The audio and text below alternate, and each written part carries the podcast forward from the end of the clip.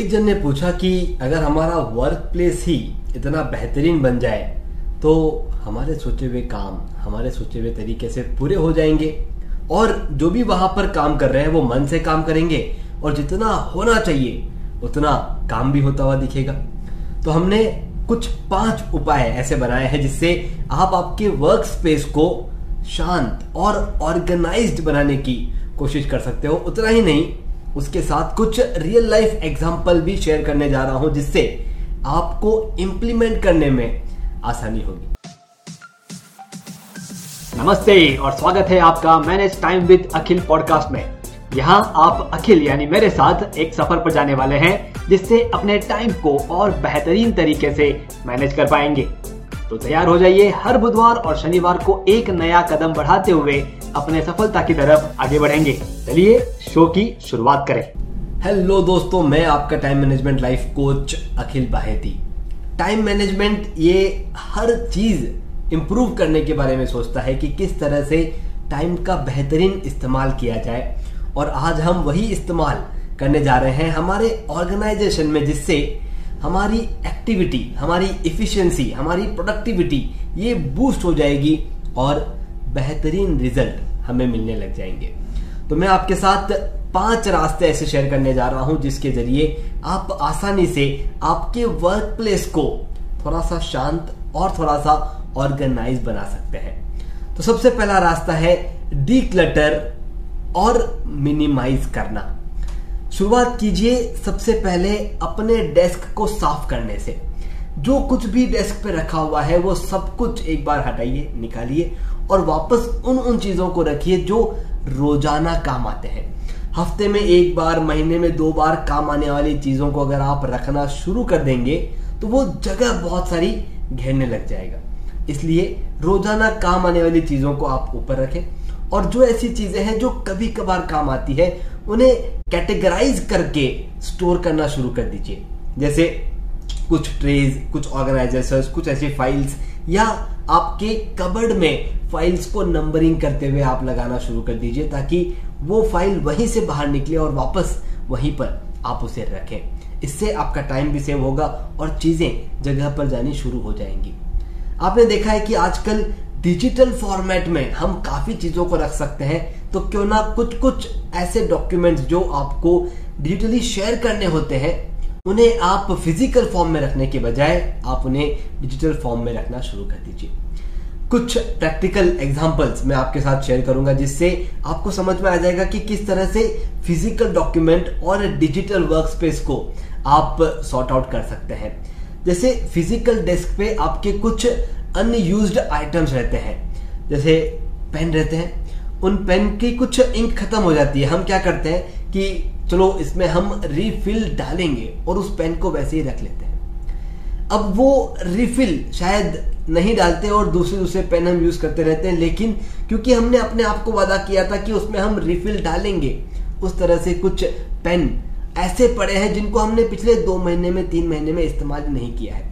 अगर ऐसी कोई चीज आपके सामने है तो अभी से आइडेंटिफाई करना शुरू कर दीजिए कि ये फिजिकल चीजें हैं जिन्हें हमने पिछले 2 महीने में टच ही नहीं किया, लेकिन हम उन्हें सिर्फ रखे जा रहे हैं। बहुत सारी चीजें ऐसी होती हैं जो अनऑर्गेनाइज पड़ी रहती है, जैसे पेपर क्लिप्स हो गए, हमारे पेन्स हो गए, पेंसिल्स हो गए। उन सभी को आप एक पेपर ट्रे के जरिए ऑर्गेनाइज करना शुरू कर दीजिए, आपको आसानी फील होगी। पेपरलेस जितना जा सकते हैं उतना जाइए, क्योंकि कुछ डॉक्यूमेंट्स जो हमें कभी कभार लगने वाले हैं लेकिन उनको हम संभाल के रखते हैं, क्यों ना उनको पेपरलेस करके आपके ड्राइव में, आपके व्हाट्सएप में, आपके जिस ग्रुप में उसका बाद में रेफरेंस आने वाला है वहां डाल करके रखते हैं। तो ये हो गया हमारा फिजिकल वर्कस्पेस, उसी के साथ साथ हमारा डिजिटल वर्कस्पेस भी होता है। अब जैसे ईमेल्स हो गए, ईमेल्स के अंदर जो अनयूज्ड ईमेल्स हैं उनके नोटिफिकेशन बार बार आती रहती है। कुछ ऐसी फाइल्स, कुछ ऐसे डॉक्यूमेंट जिनकी अब जरूरत नहीं है लेकिन वो पड़े हैं क्योंकि हम उन्हें डिलीट नहीं कर रहे हैं। तो जब तक आप इन सभी चीजों को इकट्ठा करके रखेंगे, आप खुद सोच के देखिए कितना सारा वर्कलोड हम हमारे आसपास में क्रिएट करके रख रहे हैं जिसकी जरूरत नहीं है। अब आपका डेस्कटॉप ले लीजिए, आपके डेस्कटॉप पे ऐसी बहुत सारी फाइल आपने उस वक्त, हाँ मुझे कल इसकी जरूरत होगी, आपने रखा और कल उसका इस्तेमाल ले लिया, लेकिन अभी भी वो फाइल वहीं पड़ी हुई है। तो क्यों ना उन सभी चीज़ों को रिमूव करते हुए हम अपने आप को बेहतरीन वर्क स्पेस देने का प्रयास करें। दूसरी चीज़ जो आपको आपके यहाँ पर डेवलप करनी है वो है नेचुरल एलिमेंट्स। अगर आप आपके वर्क स्पेस में कुछ नेचुरल एलिमेंट्स ला करके, कुछ नेचुरल लाइट या कुछ ऐसे कलर्स जो नेचर से कनेक्ट होते हैं, अगर आप उन्हें ला करके रख सकते हैं तो रखिए, क्योंकि वो चीज़ें आपके ऑर्गेनाइजेशन को, आपके वर्क स्पेस को थोड़ा सा शांत बनाएगा, थोड़ा सा एक्टिव बनाएगा। ऐसा एक्टिवनेस जो शांत, फोकस, क्वालिटी काम को आगे बढ़ाएगा। कोई ऐसे सेंट जिससे बेहतरीन खुशबू आती है, उन्हें अगर आप आपके वहाँ पर लगाने की कोशिश करें या एक रूटीन में सेट कर दें कि रोज़ाना सुबह इस सेंट को आपको लगाना है, आप देखेंगे काम करने का बिहेवियर आपके स्टाफ का, आपका खुद का चेंज हो जाएगा। एक एग्जाम्पल लेते हैं किस तरह से एक बायोफिलिक ऑफिस डिज़ाइन ने वहाँ के जो प्रोडक्टिव चैलेंजेस थे उन्हें दूर कर दिए। जो उनका ऑफिस था वो एक ट्रेडिशनल ऑफिस था जहाँ पर एनवायरनमेंट से बहुत ही कम नेचुरल लाइट आ रही थी, और क्योंकि ट्रेडिशनल ऑफिस था तो जो वेंटिलेशन था वो बहुत कम था। वो तब बना था जब बहुत ही कम लोग वहाँ पर काम करते थे, जिसकी वजह से आज के टाइम पे प्रोडक्टिविटी नहीं आ रही है। तो उस कंपनी ने क्या किया, उन्होंने अपने ऑफिस को रीडिज़ाइन किया, कुछ इस तरह से डिज़ाइन किया कि एक नेचुरल लाइट उनके वहाँ पर आ जाए। ओपन फ्लोर प्लान लगाना शुरू कर दिया, थोड़ा सा ग्रीनरी वहाँ पर लेकर के आ गए और थोड़े से वाटर फीचर्स को उन्होंने इंक्लूड कर दिया।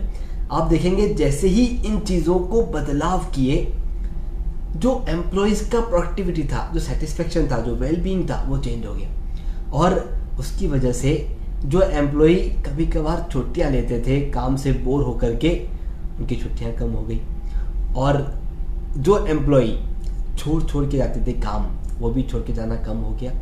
इस तरह से उन्होंने अपने यहाँ पर छोटे छोटे चेंजेस लाए, लेकिन बहुत अच्छे रिजल्ट वहाँ पे अचीव किए। कस्टमर जो है उनके रिव्यूज़ बदल गए।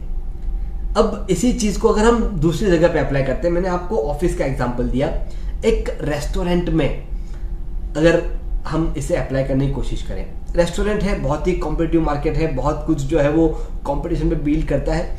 रेस्टोरेंट में खाना तो अच्छा होना ही चाहिए, लेकिन जब भी आप किसी रेस्टोरेंट में गए होंगे आपने सोचा होगा कि अच्छी वाइब्स नहीं आती वहाँ पर। तो जैसे ही वहाँ पे नेचुरल एलिमेंट्स लेकर के आ जाएंगे, आप देखेंगे वहाँ की वाइब्रेशंस बदल जाती है, और उन वाइब्रेशन से उस रेस्टोरेंट के बारे में बातचीत करना शुरू कर देते हैं, और उस बातचीत में रिपीट कस्टमर अपने नए नए दोस्तों को लेकर के आते हैं। तो दोस्तों, कोई भी एटमॉस्फेयर या कोई भी इंडस्ट्री आप ले लीजिए, वहाँ पर नेचुरल एलिमेंट को ऐड करते ही बेहतरीन रिजल्ट देख सकते हैं, और हमें वो देखना है। तीसरा तरीका जिससे आप आपके वर्क स्पेस को कामर और ऑर्गेनाइज बना सकते हैं, चीज़ों को पर्सनलाइज करने का मौका दीजिए, चाहे वो आप अपने आप को दीजिए या फिर आप आपके स्टाफ को दीजिए। जैसे कुछ ऐसे आर्ट वर्क वहाँ पर लगाए जा सकते हैं जिनसे उन्हें अच्छा महसूस हो, उन्हें मोटिवेटेड महसूस हो। अगर उन्हें लगता है कि दिवाली के टाइम पे एक स्टिकर लगना चाहिए हैप्पी दिवाली का, तो लगाने दीजिए। अगर उस चीज़ों से उनके अंदर एक मोटिवेशन आता है, एक कंफर्ट आता है, तो क्यों ना उसे लिया जाए। आपके जो ऑफिस चेयर्स हैं, आपके जो टेबल्स हैं, कभी आप आपके स्टाफ के चेयर और टेबल पे बैठ के काम करके देखिए क्या आप कंफर्टेबल हैं। अगर हम कॉस्ट सेविंग में कुछ डिस्कम्फर्ट वहाँ पर दे रहे हैं, तो उसका रिजल्ट क्या होना है, उनका आपके वहाँ पर काम करते वक्त एक्टिवनेस कम हो जानी है। तो इन चीज़ों को करके देखिए, पर्सनलाइज करने दीजिए अपने वर्क स्पेस को, और देखिए कैसा बेहतरीन रिजल्ट वहाँ पे आता है। चौथा तरीका, कुछ रूटीन्स और कुछ बाउंड्रीज आपको आपके वर्क स्पेस पे लगानी होंगी, डेडिकेट करनी होंगी। जैसे कुछ रिचुअल आप लगा सकते हैं कि 5 से 10 मिनट रोजाना सभी को आना है और अपने डेस्क को क्लीन करके फिर सारी चीज़ों को वापस रखना है, 10 मिनट्स एवरी मॉर्निंग। लेकिन आप देखेंगे कि उस एक एक्टिविटी की वजह से बहुत सारी चीज़ें, बहुत सारे काम, बहुत सारे डिस्ट्रैक्शन ये अपने आप दूर हो जाएंगे।